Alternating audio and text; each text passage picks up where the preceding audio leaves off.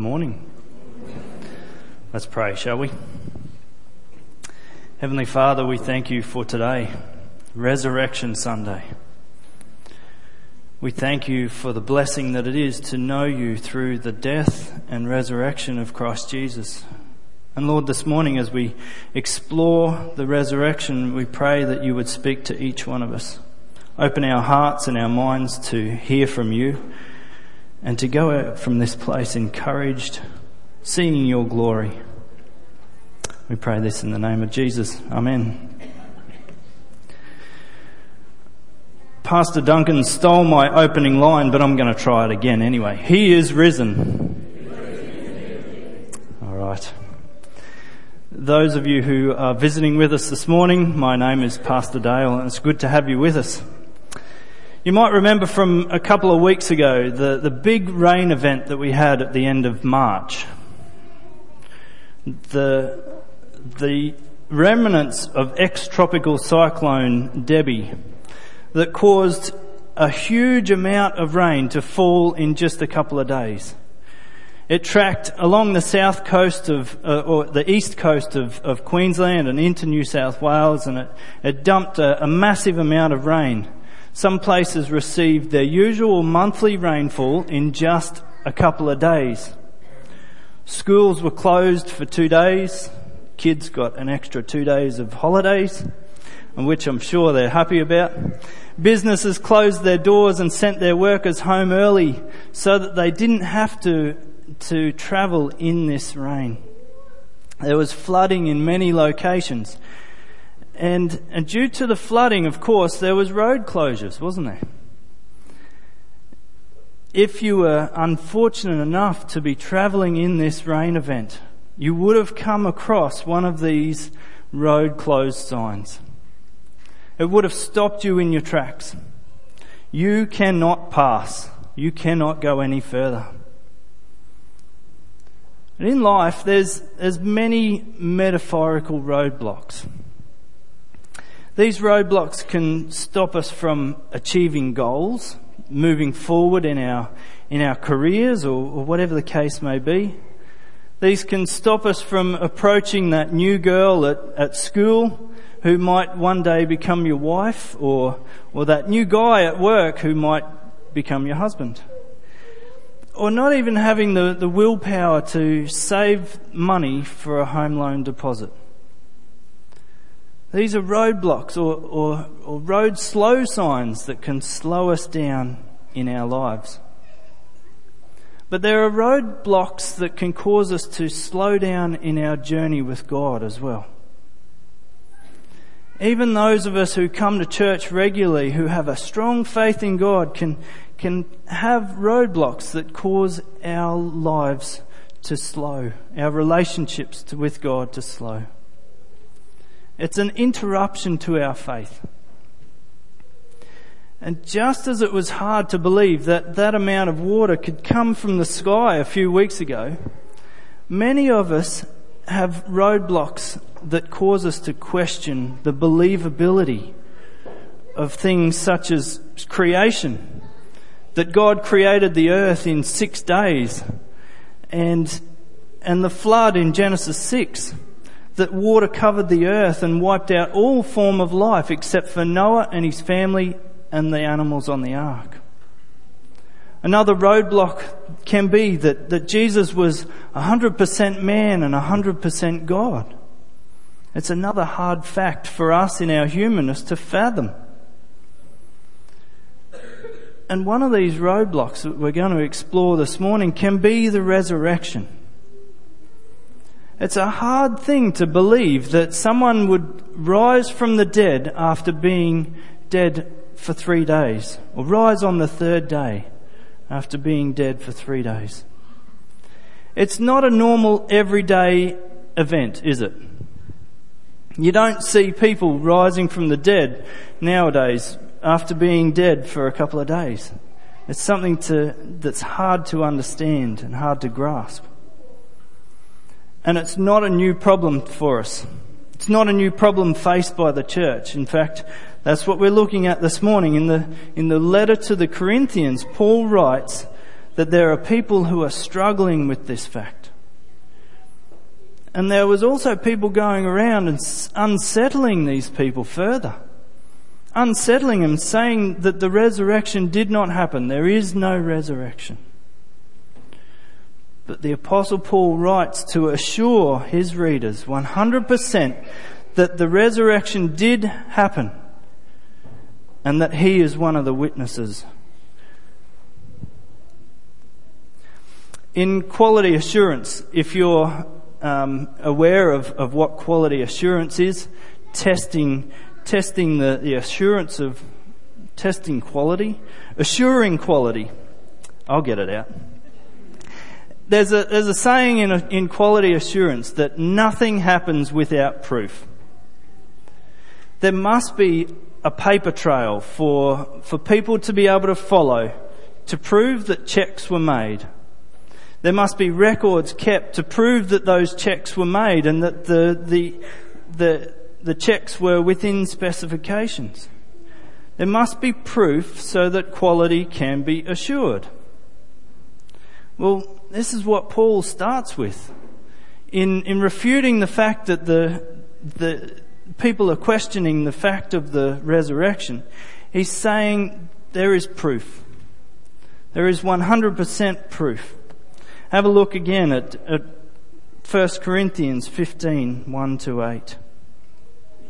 Now I would remind you, brothers, of the gospel I preached to you, which you received, in which you stand, and by which you are being saved, if you hold fast to the word I preached to you, unless you believed in vain.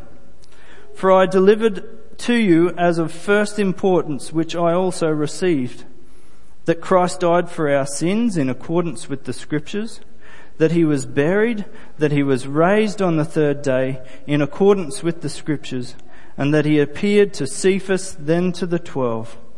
Then he appeared to more than 500 brothers at one time, most of whom are still alive, though some have fallen asleep. Then he appeared to James, then to all the apostles. Last of all, as to one untimely born, he appeared also to me. Paul says that there's eyewitnesses to the resurrection, most of which are still alive. And so you could go back and check with them. You could go back and ask them, did you really see this? Of course, that doesn't apply to us now because it happened 2,000 years ago. Those people are not alive. But Paul says there are eyewitnesses. He says to the Corinthian church, there are eyewitnesses.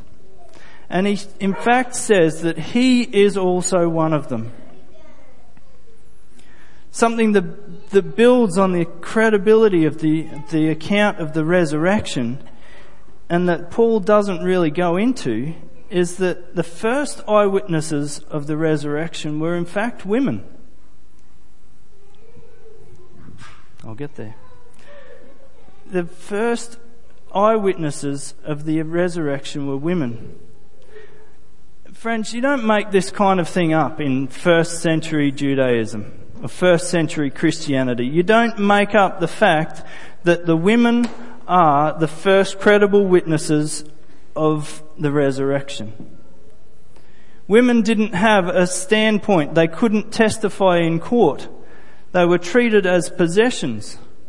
And so for them to be the first credible witnesses is almost like a negative proof of the resurrection. That the women are recorded as being the first witnesses in all four Gospels is a proof for the resurrection. Are you following me? All right, good. If you were going to make up a story about someone being raised from the dead, you're going to try and get the most reputable witness, aren't you? Like maybe the High Court, Justice of the High Court, whatever his name is. You'd get him as a witness. If I was to go to court and take with me my 2-year-old witness, it doesn't have the same sort of standing as the High Court judge. And so it was the same in first century Judaism and amongst the Jews and most likely within the Corinthian church as well. Now, along the same sort of lines in this, in the proof from the scriptures that we have of the resurrection, is that Joseph of Arimathea buried Jesus. If you wanted to go back and check the validity of the things that have been spoken to you and written to you about the resurrection, you could find Joseph of Arimathea. And you could ask him, did you in fact bury Jesus? Was Jesus dead when you buried him? And did you come and find the empty tomb 3 days later? Because no doubt he would have checked.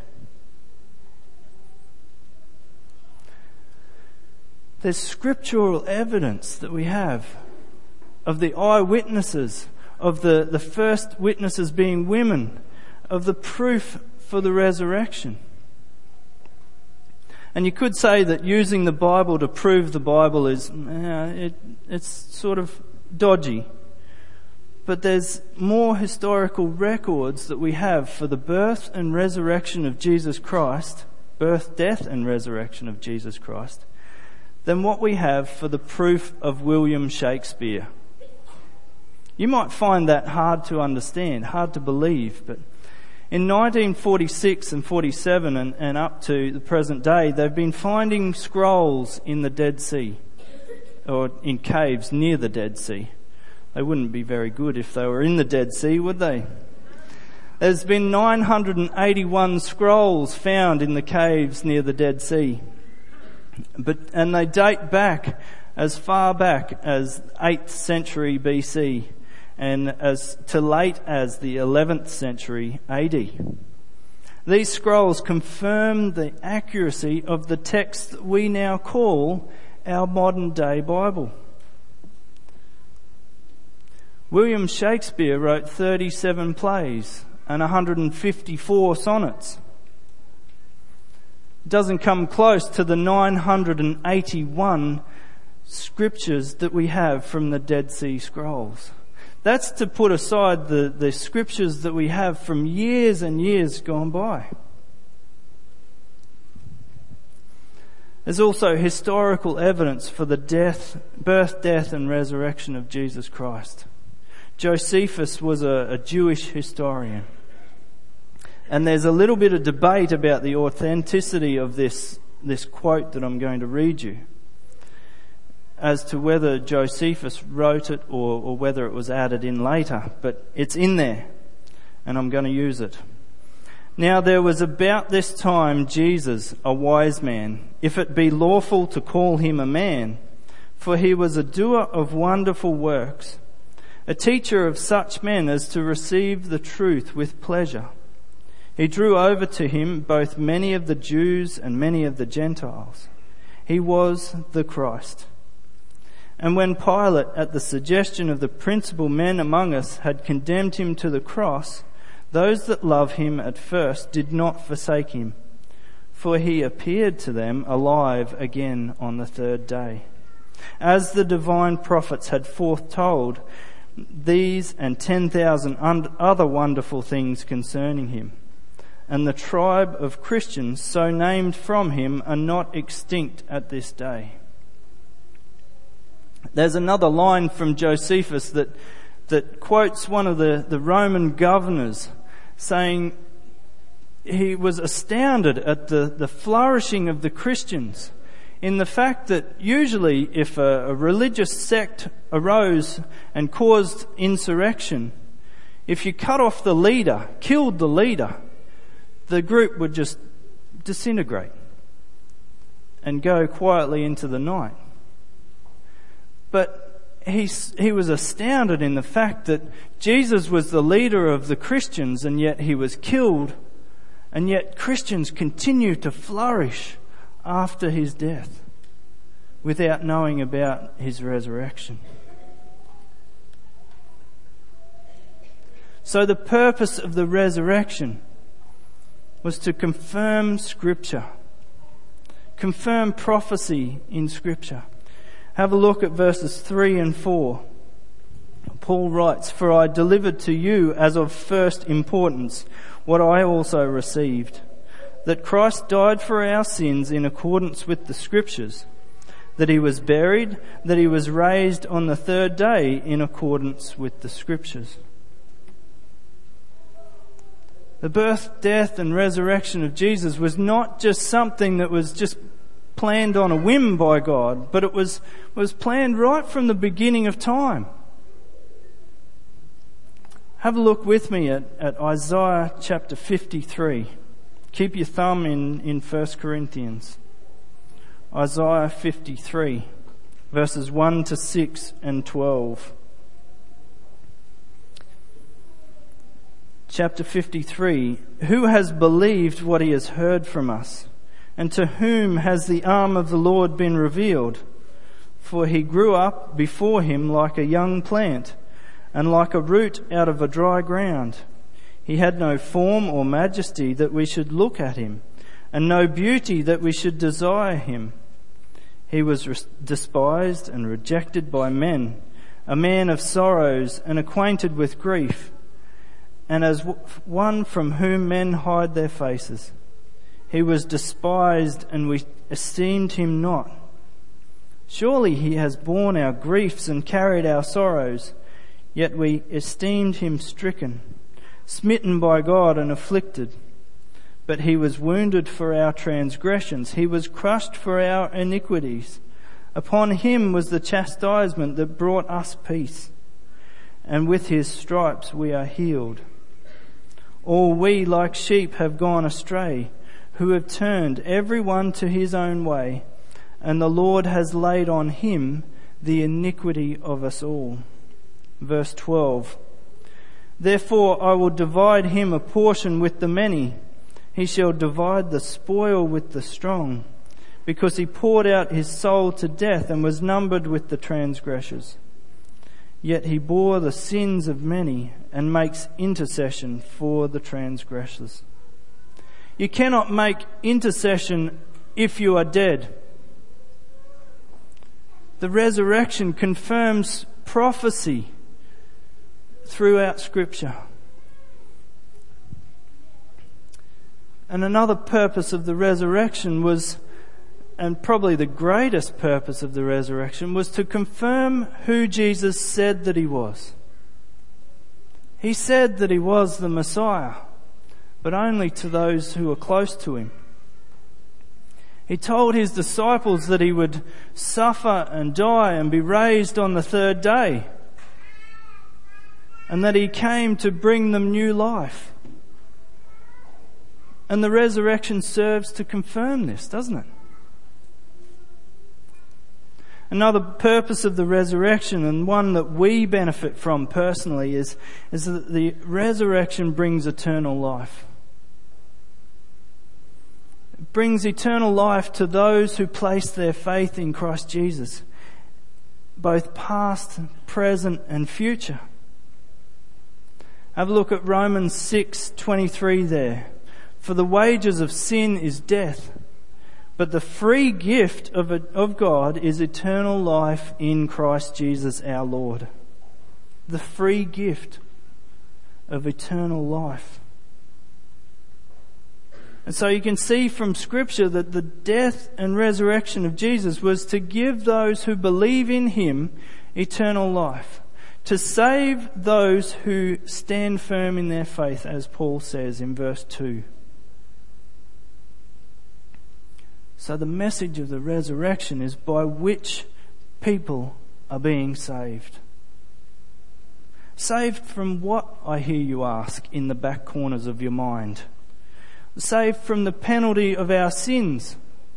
The sins that separate us from God, that alienate us from God, and that cause us to be slaves to sin. Jesus' death paid the penalty for that on Good Friday.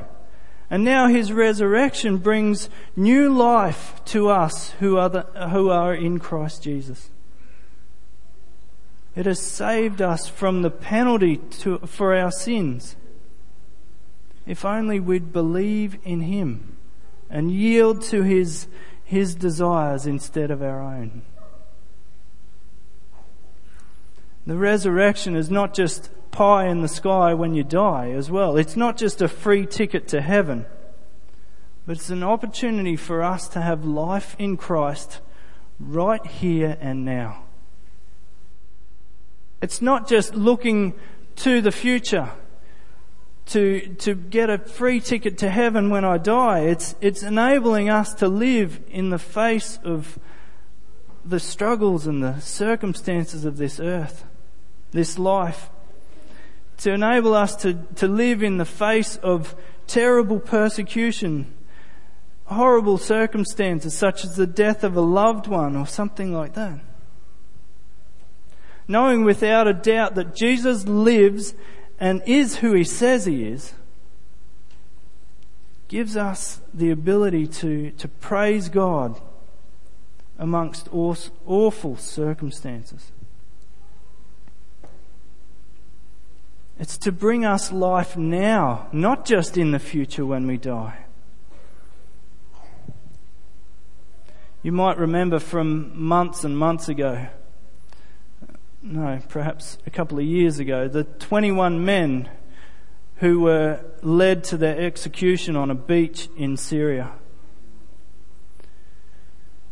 The resurrection serves to enable people to be able to stare down the barrel of a gun or have it pointed at the back of their head and to still sing praises to God.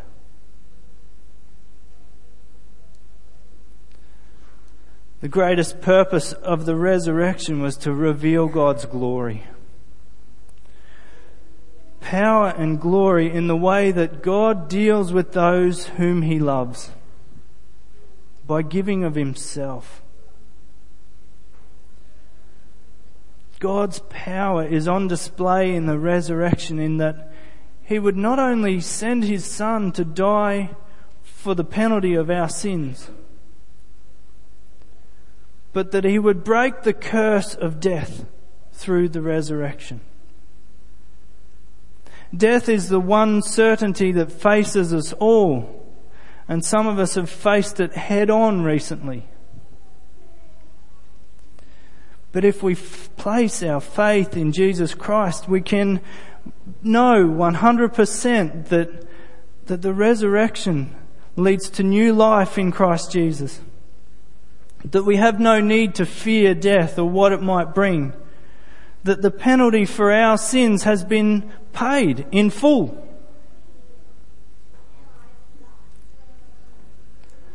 And the last purpose of the resurrection was to bring us to God. I've alluded to this. It is to bring us to God. God's power and glory is on display for us to be able to worship him, for us to be able to see him as glorious and to know that he loves us. That he would love us in such a way that he was willing to sacrifice his son to pay that penalty for our sins. That he loves us in such a way that he would give us new life now and into eternity. And that he longs to have us have eternal life with him. Friends, this is the power of the resurrection. The death of Christ brings us new life through the resurrection of Christ.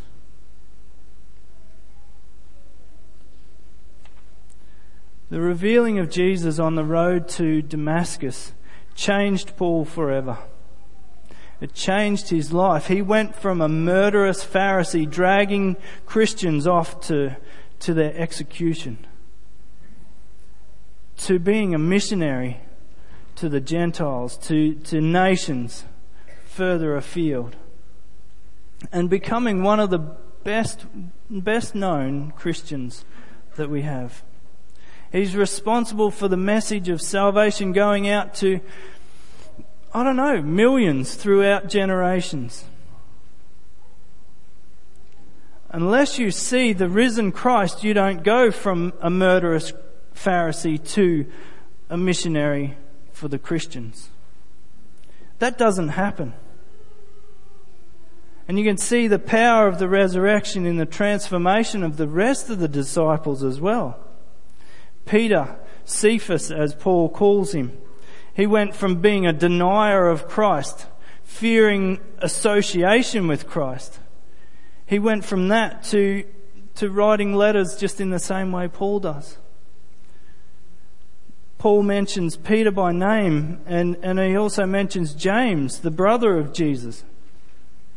He went from denying who Jesus was and thinking that Jesus was crazy to writing to churches and encouraging them to work on their faith and to continue to work at their faith.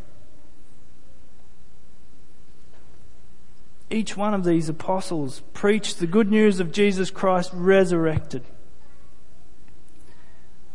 So much so, they believed this 100%, so much so that they were willing to die for this cause. Many of these apostles experienced horrible deaths. Hot oil, crucifixions upside down, beheadings, lions. But because of the faith that they had in Jesus Christ, death and resurrection, they were able to know 100% that what they were preaching was true. They knew who Jesus was and that he was resurrected from the dead. They knew that facing death was not just something, it wasn't something to worry about. And it transformed them.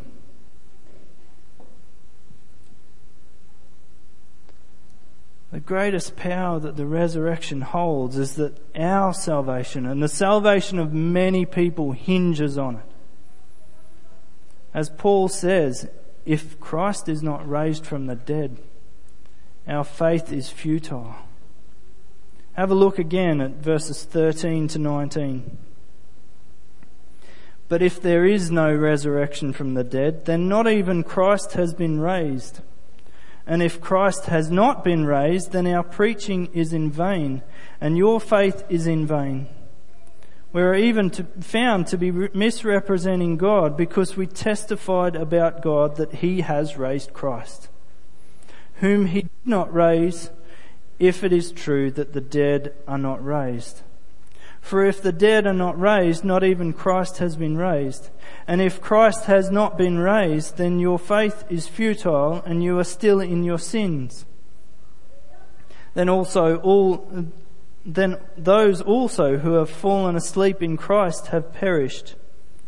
If in Christ we have hope in this life only, we are of all people most to be pitied. If Christ is not raised, then Paul and many others have been found to be misrepresenting God. If Christ has not risen from the tomb, there can be no forgiveness of sins, and Good Friday is just another Friday. If Christ is not raised, then we, of all people, are most to be pitied. But Christ is raised. Of this I am sure. The Apostle Paul was sure. All the other apostles and many Christians throughout the generations are sure of the resurrection of Christ. They would not receive beating and imprisonment and horrible deaths for something that they knew was false. And many others throughout the generations wouldn't have done that as well if their lives were at stake, if they knew that there was nothing to the resurrection. But there is something to the resurrection. Power, purpose, and there is proof. Verse 20, but in fact, Christ has been raised from the dead, the first fruits of those who have fallen asleep. Paul is sure of this. And he encourages his readers to not listen to the teaching of other men, saying that the resurrection is not true. Don't let the resurrection be a roadblock to you this morning. Let it be 110 speed sign. Don't let it be a stumbling block to you. Let the knowledge of the resurrection encourage you today. Let the proof of the resurrection spur you on for the infallibility of this book, the truth of this book. And let the purpose and the power of the resurrection transform you to bring you new life now and into eternity. Friends, the glory of the cross is not revealed until Resurrection Sunday. It's not until today that Good Friday becomes Good Friday. This is when the glory of the cross is revealed in its entirety. So let the glory of the cross and the wonder of the resurrection spur you on today. Open your eyes to God's glory and the wonderful gift of eternal life. Let's try it again. He is risen. He is risen. Indeed. Let's pray. Heavenly Father, we thank you that you have opened our eyes to see the wonder of the cross through the empty tomb. That you have shown us that there is proof for the resurrection, that there is power in the resurrection, that it has saved us from eternal punishment. And Lord, that there is power and purpose to the resurrection. We pray this morning that we would go from here knowing that you are raised from the dead, that we can have eternal life with you and life with you now as well.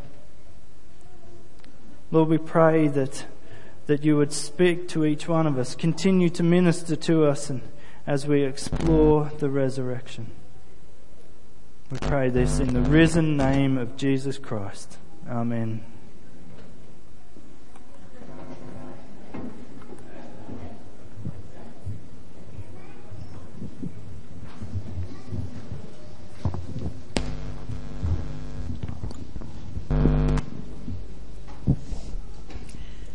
If Jesus is who he says, then he is the Christ, the Messiah, the Holy One of God. He is worthy of our highest, our utmost praise. And so we're going to conclude our service this morning just by singing a song of pure praise and adoration. Hallelujah, what a Saviour, I owe everything to him. It's hallelujah to my King. Let's stand and sing together.